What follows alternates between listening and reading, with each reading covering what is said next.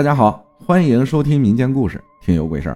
隔壁去世的奶奶，故事的背景是我家隔壁的奶奶得癌症去世了，我和妹妹都挺害怕的，就和自己的亲奶奶睡在一个房间里。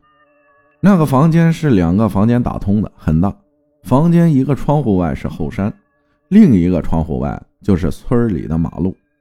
房间两张床，一个单人床，一个双人床。平时我是睡单人床，奶奶和妹妹睡双人床。那天我害怕，我们三个人就挤在一张床上睡了。隔壁奶奶去世的那天是夏天，农村嘛，晚上不会很热，我就拿着一把扇子睡。不知道为什么，到了半夜我就猛地醒了。我看了看窗外，路灯已经灭了。外面月光渗进来，有点渗人。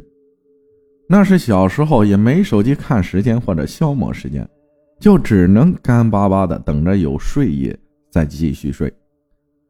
后面差不多半小时我还没睡着，就听到有声响，像是有人踩到地板上的吱呀声。房间地板老化了，踩上去有挺大的动静。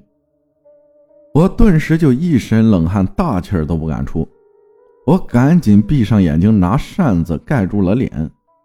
后来我想，可能是我奶奶嫌挤，去另一张床上去了。妹妹睡我们中间嘛，于是我就顺着我妹妹身上一直摸过去，试探我奶奶还在不在我们这儿。一点一点摸过去，动作很轻，就摸到了我奶奶手上的扇子。确定不是奶奶走动发出的声响后，就更害怕了。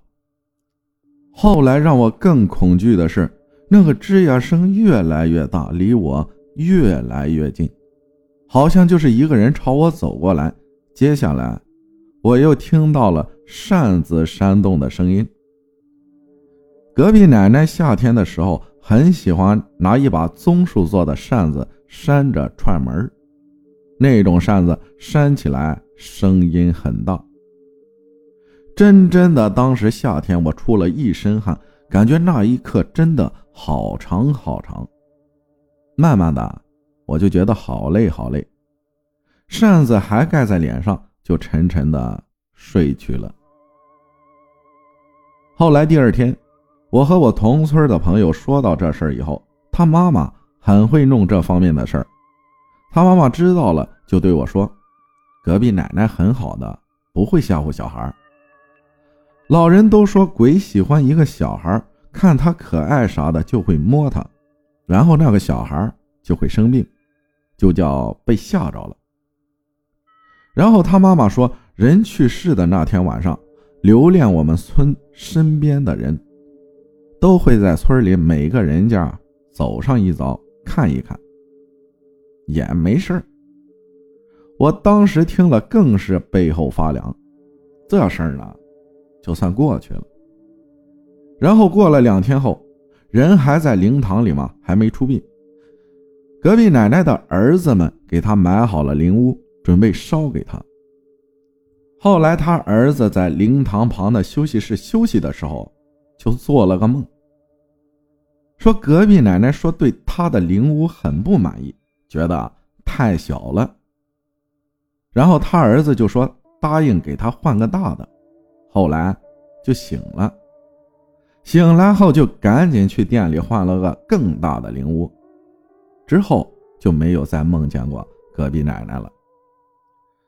解释一下，灵屋就是我们这儿烧给过世人的，说是让他们在那里有房子住，和纸钱啊、元宝啥的一起烧给。过世的人的，然后就是出殡后也就一切正常了。